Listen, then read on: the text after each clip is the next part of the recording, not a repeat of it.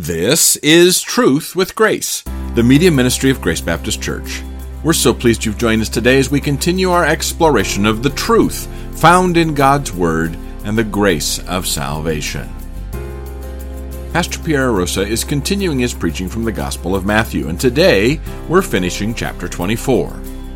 In today's passage, Jesus explains the advantages of being a follower of Christ. It's not just that we have eternal life, we have peace in troubled times. And because the Bible tells us about God and what to expect in the future, we have the advantage of resting in God's promises and being ready for what lies ahead. But Jesus also gives a stern warning to those that would disregard the Bible and the reality of the coming judgment. Those that choose to do so will face dire consequences. My name is Brian Schmidt, and I'll have more information for you at the end of this program. But for now, let's listen to today's message from Pastor Pierre. So we pick up our study again in the Olivet Discourse, a verse by verse study of the Gospel of Matthew. Here we are in chapter 24, and I want to read for us verses 42 through 51. That's the passage we're going to cover today. Follow along with me if you have your Bibles with you. Therefore, be on the alert, Jesus says, for you do not know which day your Lord is coming, but be sure of this, that if the head of the house had known at what time of the night the thief was coming, he would have been on the alert and would not have allowed his house to be broken into. For this reason you must uh, be ready, for the Son of Man is coming at an hour when you do not think he will. Who then is the faithful and sensible slave whom his master put in charge of his household to give them their food at the proper time? Blessed is that slave whom his master finds so doing when he comes. Truly I say to you that he will put him in charge of all of his possessions. But if that evil slave says in his heart, my master is not coming for a long time, and begins to beat his fellow slaves and eat and drink with drunkards, the master of that slave will come on a day he does not expect him and at an hour which he does not know and he will cut him to pieces and assign him a place with the hypocrites. In that place there will be weeping and gnashing of teeth. So church, let's obtain from this passage here divine wisdom for how to deal with anxiety in stressful times because that's the application of this passage here. In fact, I titled today's sermon, The Application from the End Times. You see, we study the future in order to learn how to live today. Why? Because we don't live in the future.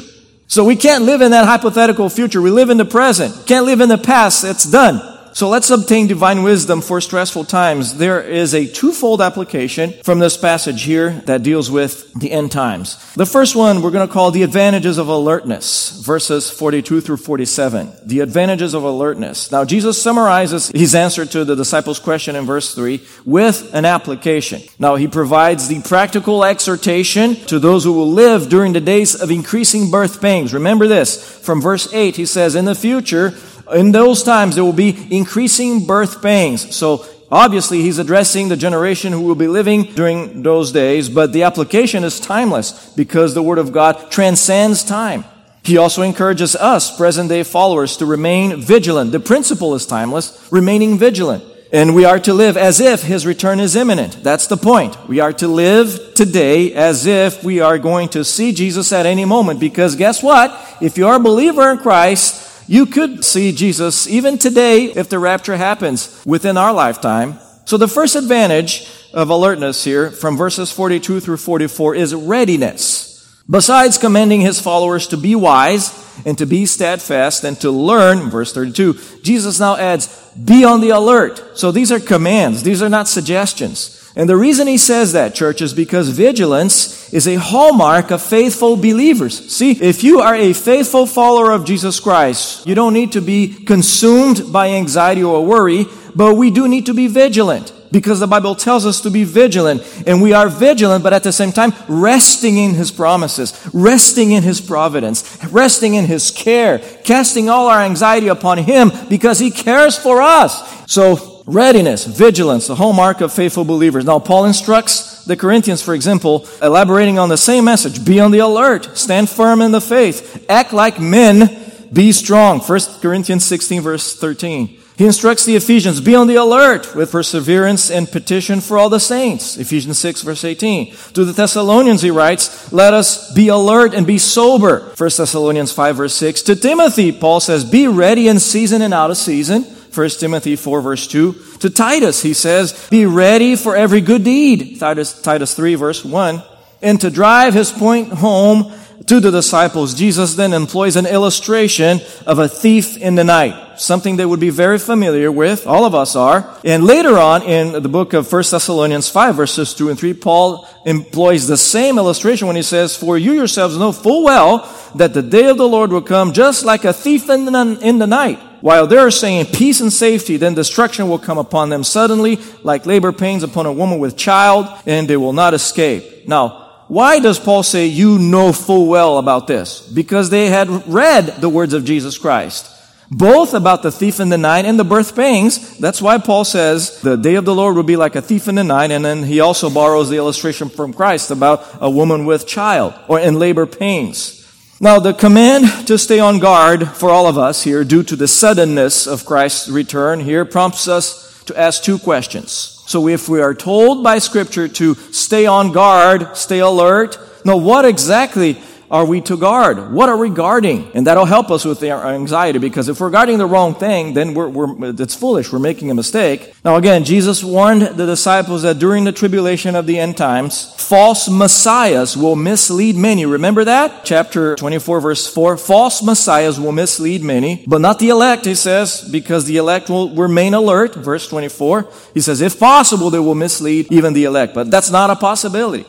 Now, these false teachers, therefore, will go after people's faith. And here I answer. What are we guarding? We must guard what is more precious than gold, according to the Bible. Peter tells the believers in Asia Minor who were facing anxiety and persecution from Nero. And he says that our faith as believers in Christ is more precious than gold, 1 Peter 1 verse 7. So obviously that's what we must guard. We must guard our faith. We must identify and neutralize threats against our faith in Christ, and that's how we remain vigilant. That's how we remain on guard, especially in times of heightened anxiety.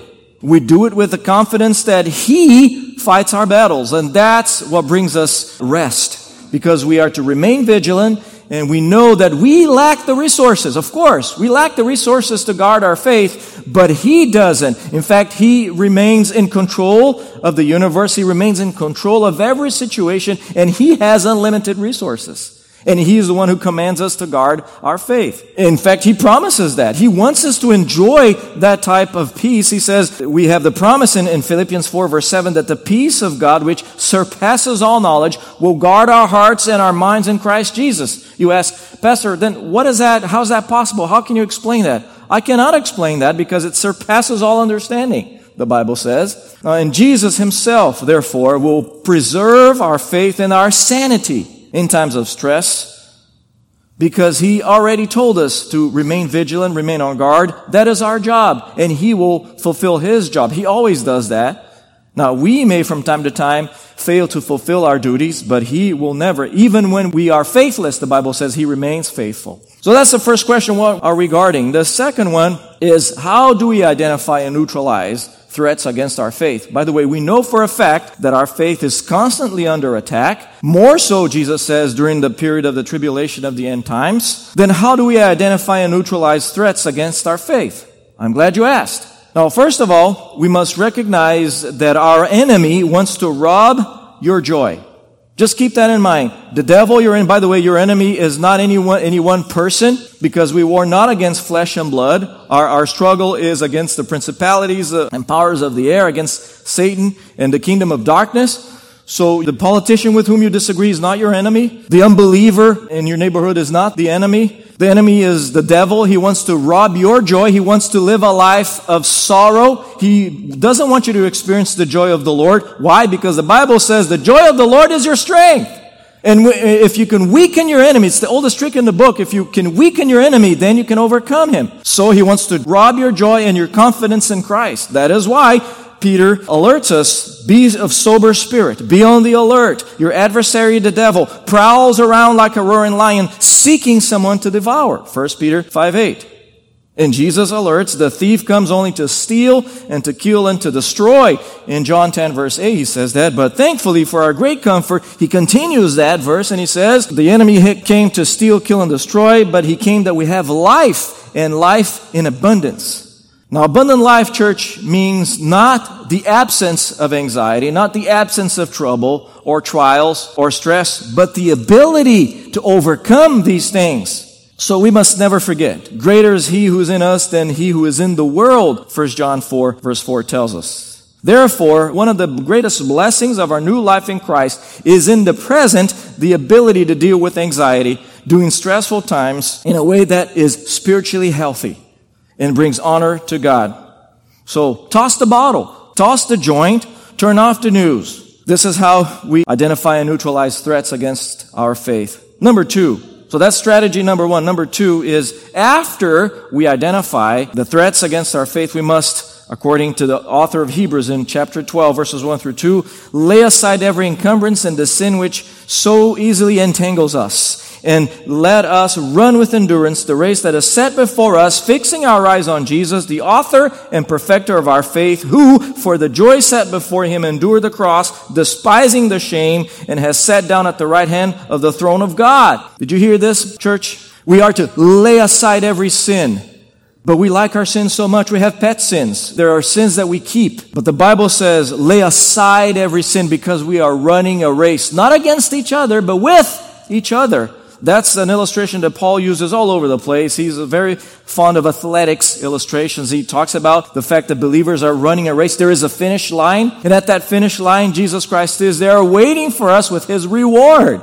But church, check this out. Not only that, Jesus lives in us. And that's the hope of glory we're told in the New Testament. And He is in us, encouraging us and giving enabling grace to run the race when we feel like we need to drop out, when we are exhausted when we feel like we can't go on anymore because of the anxiety and the stress of the time.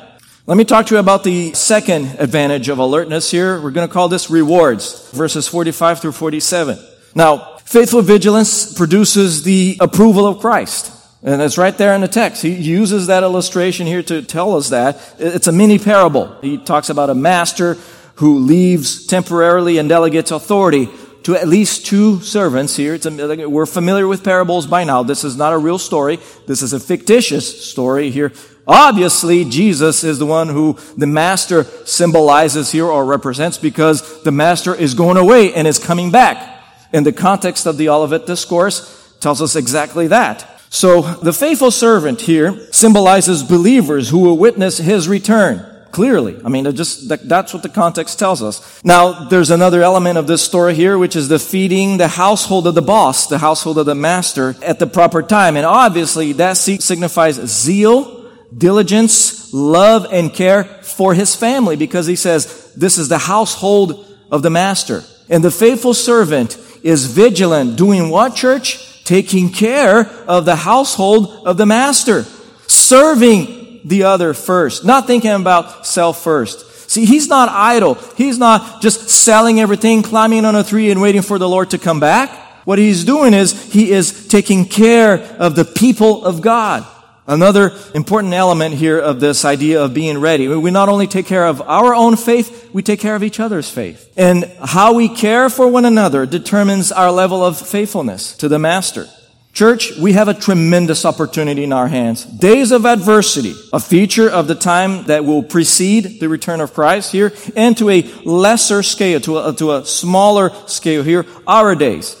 Days of adversity like that provide more opportunities than we would have in times of prosperity and in times of tranquility. You see, so it's not all bad that inflation's at an all-time high and, and there are rumors of wars in Europe and all of that and what's going to happen in November in the election and in two years. Oh man, who's going to leave that on the track? Toss those anxieties in, in the lap of God and live your life like He wants you to live, caring for one another. See, other centeredness must replace self centeredness. If there's ever an appropriate time, now is that time. Let's think of the other first. Let's see how we can take care of each other's faith. Let me give you an example of, of how we can do that in terms of caring for one another. Don't place any unnecessary burdens on people on your brothers and sisters. And times of stress are especially susceptible for that. When you place unnecessary burdens on people's shoulders. People who are already overwhelmed with anxiety. Don't cause him or her to sin. I'll give you an example. A few years ago, someone came to see me in a state of anxiety, a stress that I've never seen that person before. And she told me what had happened, what had triggered the anxiety. Someone had given her the quote unquote inside scoop of something that they thought was going on in the church and whatever. I said, how unloving is that? You have no idea what's going on.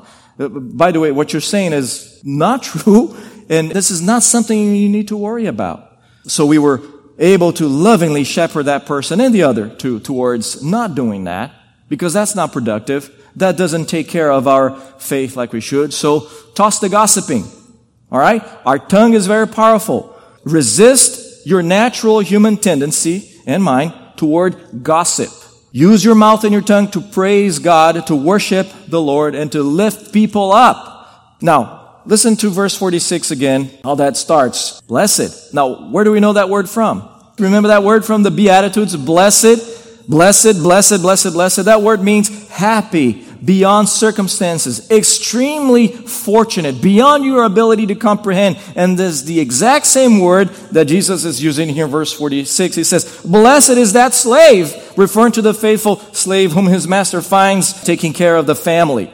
So what we know, church, then, is, and how we need to apply this is, it is always appropriate to care for one another. It is never okay to not care for one another. It is never okay to look out for your own interests first. Philippians 2 verse 4. Now, if you're worried about that, if you say, well, if I look out for other people's interests, then who's going to look out for mine? It's a good question. It's a, an appropriate question. It's a self-protection type of a question. It's okay to ask that.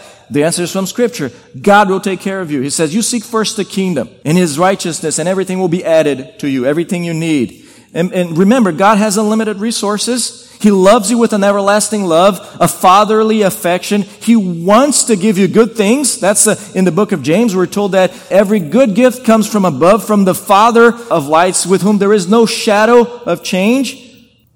So you just take care of His people, and He'll take care of you. That's how it works in God's economy.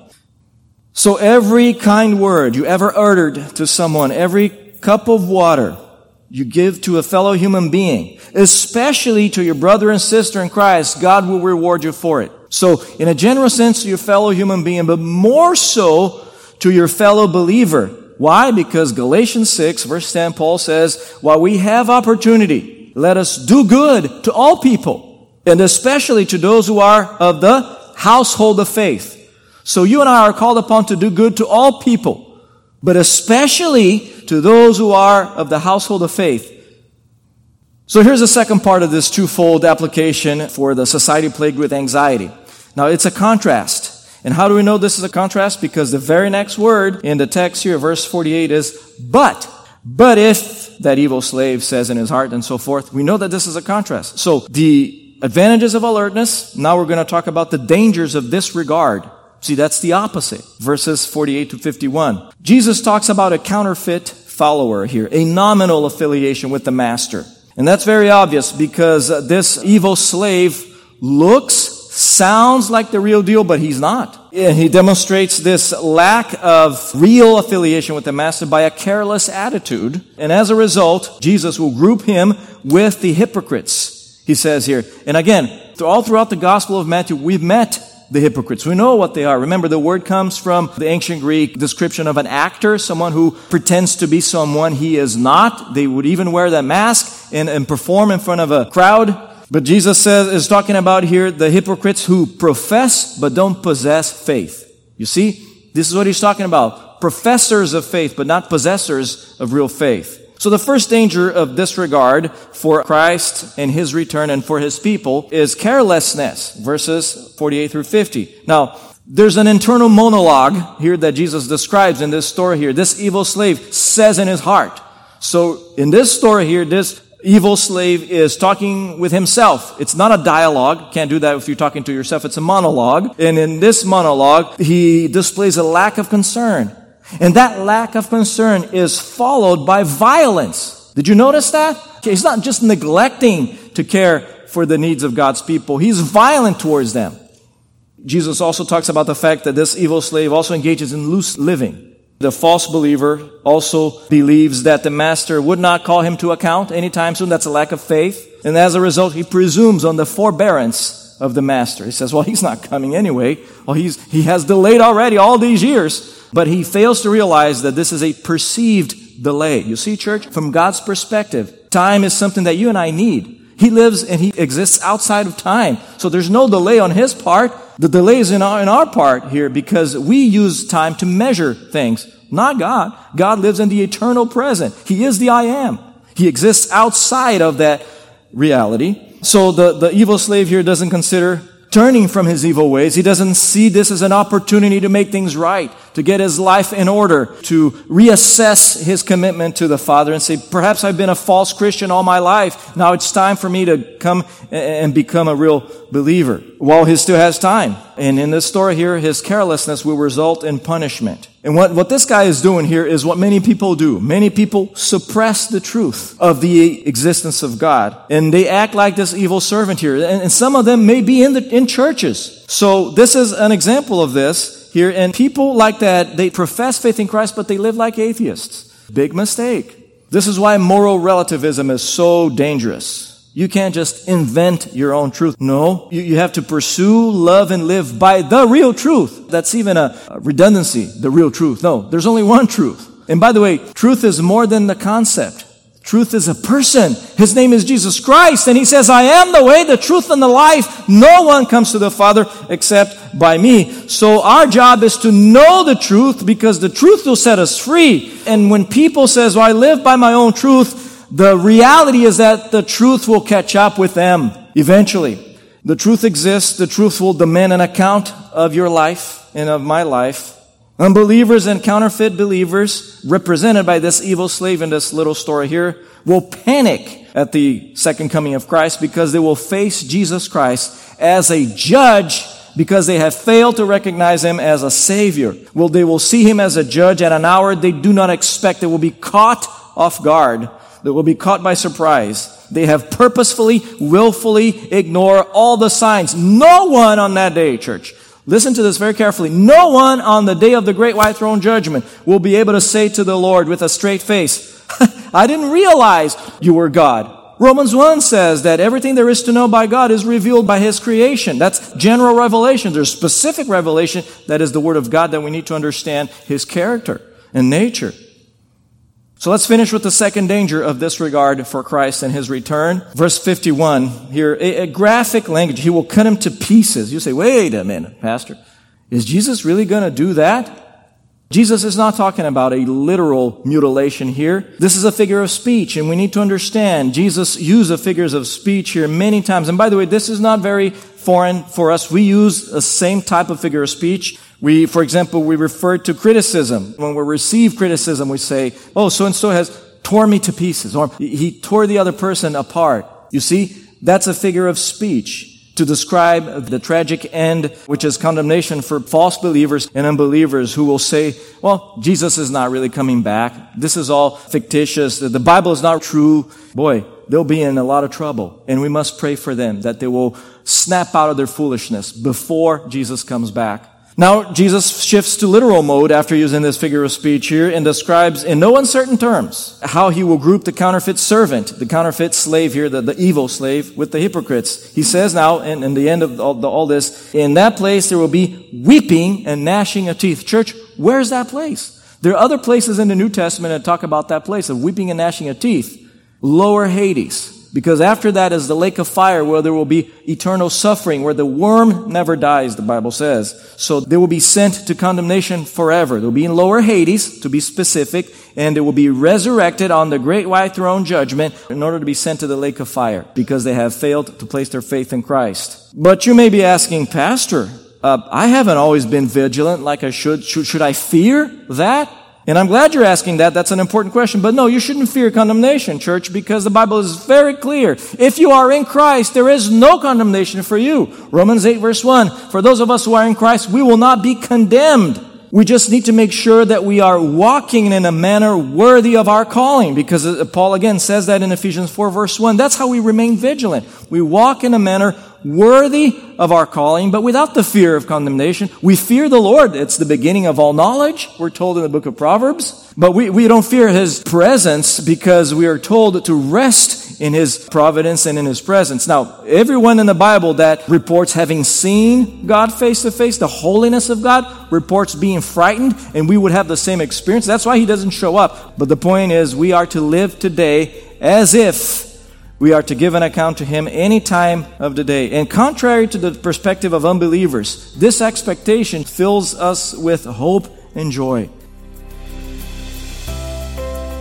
If you have questions or comments, we'd love to hear from you. Our email address is radio at gbcsalem.org, or you can visit our website, truthwithgrace.org, for more information about our church and this media ministry. Plus, we're always looking for people just like you to help us spread the gospel around the world. This broadcast is provided you at no cost to the generosity of financial and prayer supporters of Truth with Grace. Please feel free to share it, but please don't charge money for it or edit it in any way without the written consent of Grace Baptist Church. Until next time, this is Truth with Grace.